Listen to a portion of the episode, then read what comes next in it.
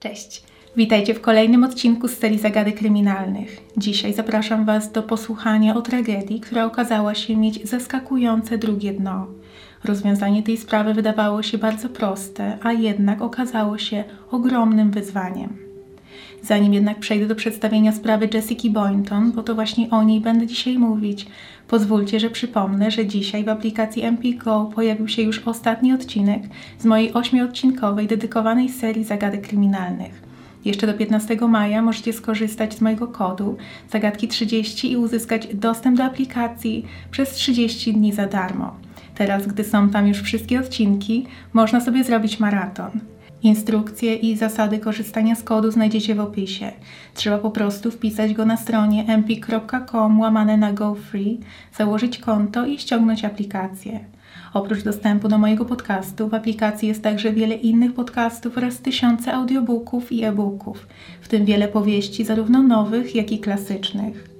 Ja ostatnio po latach postanowiłam przypomnieć sobie rok 1984 George'a Orwella. Jest to książka, którą czytałam na studiach, jednak mam wrażenie, że perspektywa konieczności napisania testu z treści całkowicie odbiera przyjemność z poznawania książki i faktycznie za tym drugim razem dużo bardziej mi się podobała. Myślę, że jako następną pozycję wybiorę którąś z powieści Stephena Kinga. Także jeszcze raz zachęcam Was do wypróbowania aplikacji MPGO. Wszystkie konieczne informacje znajdziecie w opisie. I chciałabym bardzo podziękować wszystkim tym osobom, które już zdecydowały się wysłuchać mojej serii i które zrobią to w przyszłości, ponieważ naprawdę włożyłam w nią mnóstwo pracy i serca. A teraz oczywiście przechodzę już do tematu dzisiejszego filmu, czyli sprawy Jessica Boynton. Wszystko zaczęło się w mieście Griffin w stanie Georgia w Stanach Zjednoczonych. W 2016 roku mieszkała tam Jessica Boynton wraz ze swoim mężem Matthew i dwoma synami, dwuletnim Tolinem i ośmiomiesięcznym Taylorem. Matt i Jessica poznali się w szkole, gdy dziewczyna miała zaledwie 15 lat, a chłopak był od niej o rok starszy. Matt był typowym popularnym chłopakiem w szkole i należał do drużyny futbolowej. Życie rodzinne Jessiki było dość skomplikowane. Od trzeciego roku życia dziewczyna była wychowywana przez dziadków, ponieważ jej rodzice nie wykazywali chęci opieki nad dzieckiem. Rok po rozpoczęciu swojego związku z Matem, gdy dziewczyna miała 16 lat, dowiedziała się, że jest w ciąży. Jak można się domyśleć, ze względu na jej młody wiek, nie były to do końca szczęśliwe wieści.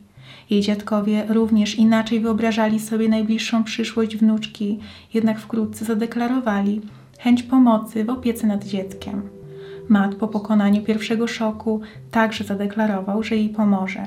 Postanowili także jak najszybciej rozpocząć wspólne życie, zaczynając od zamieszkania razem. Niedługo później na świat przyszedł ich synek, Tolin.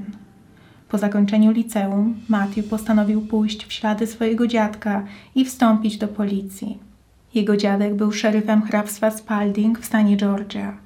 Chłopak od najmłodszych lat go podziwiał i nie mógł doczekać się, aż sam będzie mógł zostać funkcjonariuszem. W końcu osiągnął swój cel. Stał się członkiem Departamentu Policji Hrabstwa Griffin i widać było, że ma ogromny zapał do pracy. Czasem nawet zbyt duży. Bywał nadgorliwy.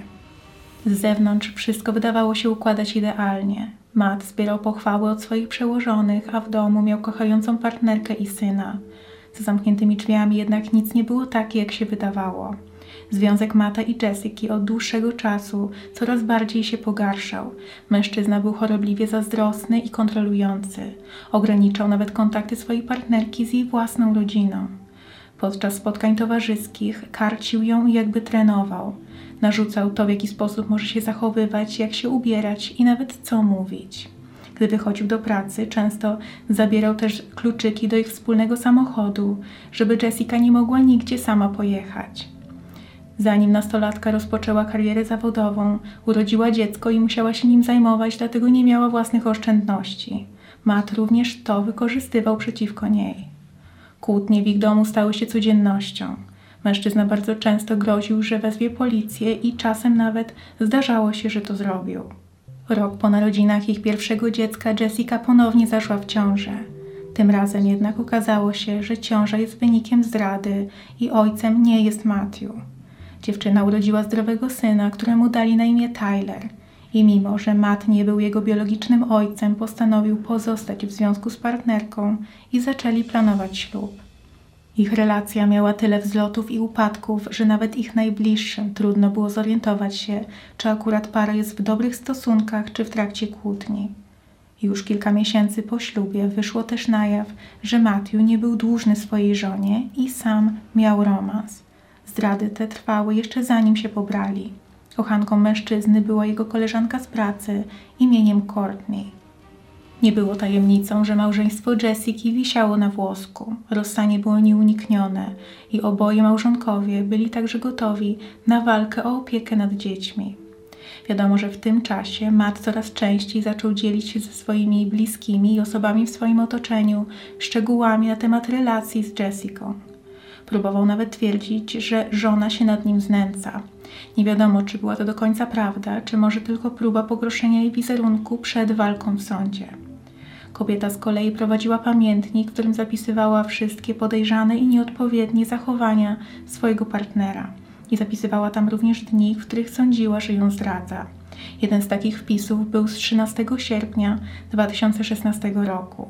Mata nie było wtedy w domu przez cały dzień i całą noc. Początkowo twierdził, że pracował, ale później kilkukrotnie zmienił wersję wydarzeń co do tego, co robił. Jessica podejrzewała, że mógł wtedy być z koleżanką z pracy i te podejrzenia okazały się słuszne. 14 sierpnia 2016 roku między parą ponownie wywiązała się spora kłótnia. Tym razem zakończyła się jednak inaczej. Matt postanowił wezwać policję, mówiąc przez telefon, że żona jest wobec niego bardzo agresywna. Wydawało się, że po interwencji konflikt udało się załagodzić, ale dziewczyna nie chciała spędzać nocy pod jednym dachem z partnerem i wraz z synami poszła do swojej koleżanki, która mieszkała po sąsiedzku. Był jeszcze wieczór i Matt wkrótce napisał do żony, że powinni się spotkać, porozmawiać i przy okazji pójść do sklepu kupić kilka rzeczy niezbędnych dla dzieci. Dziewczyna zgodziła się, choć jej koleżanka obawiała się, że coś złego może się stać i poprosiła, żeby Jessica po spotkaniu wróciła do niej, a nie do swojego mieszkania. Ostatecznie jednak tak się nie stało. Na nagraniach z monitoringu widać, jak para wraz z Tylerem i Tolinem robi zakupy. W pewnym momencie doszło do kolejnej sprzeczki i wtedy Matt podszedł do ochroniarza i powiedział mu, że jego żona nie chce wyjść razem z nim z supermarketu. Był to kolejny raz, kiedy Matt opowiadał wszystkim dookoła, jakie relacje są między nim a żoną. Ostatecznie jednak Jessica i Matt wyszli razem i pojechali do mieszkania. Około 23 mężczyzna wyszedł do baru na spotkanie z kolegą. Kwadrans przed północą dostał jednak od żony SMS-a, którego treść była bardzo niepokojąca. Kobieta napisała: Nie mogę już dłużej tego robić. Zajmij się Tolinem i Tylerem. Proszę, mów im codziennie, że ich kocham. Od dawna cierpiałam, ale nikt tego nie zauważył. Ostatnio nie poznaję osoby, którą widzę w lustrze. To nie pierwszy raz, kiedy pojawiły się u mnie myśli o odebraniu sobie życia. Kocham Ciebie i chłopców. Z wiadomości jasno wynikało, co Jessica planuje zrobić. Matt zachował jednak zimną krew i zadzwonił na policję, prosząc o wysłanie funkcjonariuszy do jego mieszkania. Sam również pojechał na miejsce i dotarł tam przed policją. Wtedy zadzwonił pod numer alarmowy i powiedział, że gdy szedł po schodach do mieszkania, usłyszał dwa strzały dochodzące z wewnątrz. Postanowił się więc wycofać i poczekać na policję przed budynkiem. Cała akcja wejścia do mieszkania została nagrana przez kamery umieszczone na mundurach funkcjonariuszy. Widać na nich, jak po kolei przeczesują pokoje. Starszy syn, Tolin, został znaleziony śpiący w swoim łóżeczku, a młodszy, Tyler, płakał w swojej kołysce. Jessica została znaleziona w szafie, a pod jej głową leżała zakrwawiona poduszka. Dziewiętnastolatka oczywiście jak najszybciej została przewieziona do szpitala. Matt w trakcie trwania tej akcji wydawał się być zdenerwowany. Opowiadał funkcjonariuszom, jak wyglądała jego ostatnia interakcja z żoną. Powiedział, że dwie godziny wcześniej, gdy wychodził, Jessica płakała i była zdenerwowana. Jednak nie był to zupełnie niespotykany widok w ich domu, dlatego Matt postanowił i tak pójść do baru. Powiedział także, że ma poczucie winy, że nie przyjechał wcześniej. Wierzył, że te dwa strzały, które słyszał, to były te ostatnie i gdyby przyjechał choć minutę wcześniej, to mógłby temu wszystkiemu zapobiec. Jeszcze tej samej nocy o całym zajściu poinformowano dziadków Jessiki. Para była w szoku. Nie sądzili, że stan psychiczny wnuczki mógł być aż tak zły. Wiedzieli, że miała problemy w małżeństwie, ale kochała swoich synów i nigdy by ich nie zostawiła. To, czego większość policjantów jeszcze nie wiedziała, to to, że Jessica przeżyła. Była jednak w stanie krytycznym. Została przetransportowana helikopterem do szpitala w Atlancie, stolicy stanu Georgia. Gdy lekarze zajmowali się ratowaniem życia kobiety, funkcjonariusze przeczesywali mieszkanie, żeby ustalić, co dokładnie wydarzyło się tamtego wieczora. Przesłuchano także sąsiadów i wtedy okazało się, że kilka osób około 22.45 słyszało głośny huk dochodzący z mieszkania Mata i Jessiki. Jeden z sąsiadów wyjrzał nawet przez okno i widział, jak Matt idzie w stronę swojego samochodu, wsiada tam i odjeżdża. Uznali wtedy, że to musiało być nic poważnego, skoro sam właściciel mieszkania jest spokojny, może coś po prostu spadło lub się przewróciło. Gdy jednak policja się o tym dowiedziała, zaczęli zastanawiać się, czy może faktycznie pierwszy strzał padł jeszcze przed 23. Jednak w takim wypadku, dlaczego Matt nic o tym nie wspomniał? Musiał go słyszeć, ponieważ wyszedł później. Ponadto, w miarę rozwoju śledztwa zaczęło pojawiać się coraz więcej elementów niepasujących do układanki i przeczących wersji wydarzeń przedstawianej przez Mata. Przede wszystkim jego komórka została znaleziona wewnątrz mieszkania, konkretnie na kuchennym blacie, a mężczyzna powiedział przecież, że nie wchodził do środka po tym, gdy będąc na zewnątrz usłyszał strzały. Obecność telefonu świadczyła o tym, że jednak był w środku. Możliwe nawet, że policję wezwał już będąc w kuchni. Ta kwestia zaczęła być analizowana przez śledczych, gdy nagle po posterunku zaczęła krążyć informacja, że ten wątek powinien zostać porzucony, ponieważ telefon znalazł się tam już po rozpoczęciu akcji. Nie było jednak wiadomo, dlaczego w takim razie zdjęcie komórki przy mikrofalówce znajduje się wśród zdjęć innych dowodów znalezionych w mieszkaniu. Później także wyszło na jaw, że na nagraniach z kamer przypiętych do mundurów policjantów widać, że gdy po raz pierwszy weszli do mieszkania, telefon już tam był. Stało się więc jasne, że ktoś wewnątrz posterunku usilnie stara się, żeby ten wątek został porzucony. Po przeanalizowaniu telefonu Mata okazało się, że mężczyzna jednak nie był aż tak przejęty tym niepokojącym SMS-em, który dostał od Jessiki. Jeszcze zanim wezwał policję, zdążył odpisać na wiadomość od swojej kochanki. Była to śmieszna odpowiedź na żart, który od niej otrzymał a chwilę później, gdy wezwał już policję, ale zanim podobno tak szybko zaczął kierować się w stronę mieszkania, zdążył ponownie napisać do kochanki. Tym razem było to: Daj mi chwilę, napiszę później, to długa historia. Śledczym oczywiście natychmiast wydało się to podejrzane. Zdecydowanie nie jest to coś, co zrobiłaby osoba, która właśnie dowiedziała się, że matka jego synów może być w niebezpieczeństwie. 15 sierpnia Matthew Boynton został zabrany na przesłuchanie. Tam przyznał, że wraz z żoną zmagali się z poważnymi problemami w związku, że planowali rozwód i że nie jest biologicznym ojcem ich drugiego dziecka. Jednak zapytany, czy sam miał romans, powiedział tylko, że ma koleżankę, ale nie kochankę. Powiedział też, że bardzo chętnie odda swoje ubrania do analizy, ponieważ są to te same, które miał na sobie przez cały dzień i że specjalnie nie mył rąk, żeby nie zmywać śladów, gdyby policja chciała je pobrać. Po przeanalizowaniu ostatnich kroków Mata i Jessica okazało się jednak, że mężczyzna kłamał. Na nagraniach supermarketu, gdzie byli z synami, widać, że ma na sobie coś zupełnie innego niż podczas późniejszej akcji wejścia do mieszkania policji. Tak czy inaczej, jednak żadne z ubrań, nawet te, które miał w supermarkecie, nie zostały poddane żadnej analizie. Przez kolejne trzy tygodnie Jessica była w śpiączce i lekarzom udało się w tym czasie ustabilizować jej stan. Gdy ją wybudzono, okazało się jednak, że nie pamięta nic z wydarzeń z 14 sierpnia wieczorem. Powiedziała tylko, że jest pewna, że nie napisała tamtego SMS-a. Sposób, w jaki był napisany, zupełnie nie był tożsamy ze słownictwem, którego ona używała, i ponadto była pewna, że na pewno nie napisałaby do Mata, że go kocha i żeby to on zajął się jej synami. Sprawa, mimo rosnących wątpliwości, została bardzo szybko zamknięta. Kolejne nieścisłości pojawiły się wraz z oficjalnym raportem z badań. Okazało się, że kobieta nie miała na dłoniach śladów prochu strzelniczego, a rana znajdowała się na czubku głowy. Konkluzja wskazywała na to, że najprawdopodobniej Jessica nie skrzywdziła się samodzielnie.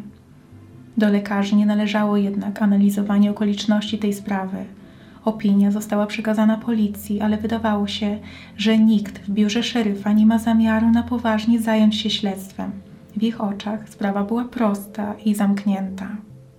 Podczas gdy Jessica dochodziła do zdrowia, Matt wyprowadził się z domu i zamieszkał z kochanką, która wtedy już oficjalnie została jego dziewczyną.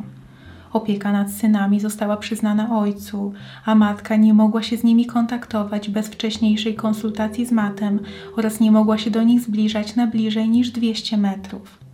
Powodem miał być stan psychiczny dziewiętnastolatki. Stwierdzono, że przez to, co zrobiła, mogła stanowić zagrożenie dla siebie i dla swoich dzieci. Późniejsze badania psychologiczne wykazały jednak, że mimo niewątpliwej traumy, którą przeżyła Jessica, była bardzo pogodna i miała poczucie humoru, a kontakt z dziećmi mógł być kluczowy dla jej poprawnej rehabilitacji. Niestety sprawa była już zamknięta, a opiekę przyznano Matowi na mocy wyroku sądowego. Jessica i jej rodzina byli bezsilni. Pół roku później policja ponownie skontaktowała się z Matthew Boyntonem, jednak nie w związku z tym, czym mogłoby się wydawać. Okazało się, że mężczyzna i jego nowa partnerka byli w posiadaniu całej torby rzeczy należących do Jessiki, w tym jej komputera. Kilka miesięcy wcześniej mężczyzna podpisał dokument, w którym zadeklarował, że nie ma żadnych rzeczy należących do byłej partnerki, ponieważ każdy przedmiot potencjalnie mógł mieć kluczowe znaczenie w jej sprawie. Za to składanie fałszywych zeznań Matt miał zostać zwolniony, ale wcześniej sam złożył rezygnację. Nie był to jednak koniec jego kariery w organach ścigania, ponieważ niedługo później znalazł zatrudnienie w innym departamencie. O istnieniu tej torby policję poinformował pewien prywatny detektyw, który mieszkał w okolicy i który od dłuższego czasu zajmował się wykrywaniem nielegalnych i niemoralnych działań Departamentu Policji, w którym niegdyś pracował Matt i jego dziadek. Jak można się domyślać, mężczyzna był nienawidzony przez tamtejszych policjantów i próbowali nawet uciszyć go poprzez wrobienie w przestępstwa, których nie popełnił. Na szczęście żadna z tych prób się nie powiodła. Wcześniej udało mu się już wykryć, że policjanci ukrywają skandaliczne zachowanie jednego z zastępców szeryfa.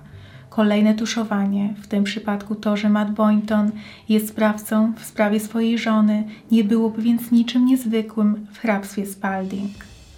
Sprawa Jessiki niestety znowu ucichła. Dwa lata później kobiecie na szczęście udało się odzyskać prawa do opieki nad synami. Podczas jednego ze spotkań z chłopcami, starszy Tolin przyznał się mamie, że jego ojciec go krzywdził. Jessica zgłosiła to do opieki społecznej i po tym, jak psycholog porozmawiał z chłopcami, uznano, że najlepiej będzie, jeśli zajmie się nimi matka, a kontakty z ojcem będą ograniczone. Sprawa Jessiki do dziś pozostaje tajemnicą. Matthew jest jedyną osobą, która zna całą prawdę, ale raczej od niego nigdy nie dowiemy się, co tak naprawdę wydarzyło się tamtego wieczora.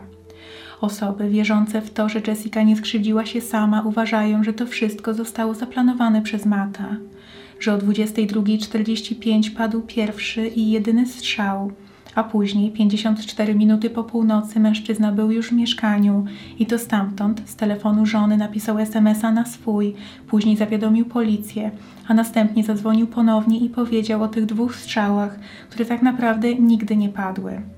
Na ten moment jednak to tylko teoria.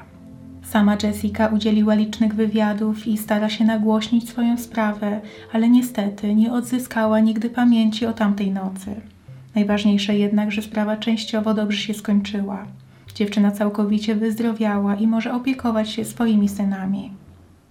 Jestem bardzo ciekawa, jakie jest Wasze zdanie na ten temat. Dajcie mi proszę znać w komentarzach. Przy okazji zachęcam Was do obserwowania mnie na Instagramie oraz wsparcia mojej działalności na Patronite. Jeśli macie propozycje, o jakich innych sprawach mogłabym powiedzieć w kolejnych odcinkach z tej serii, to też proszę napiszcie je w komentarzach. A teraz bardzo dziękuję Wam za oglądanie i do zobaczenia. Cześć!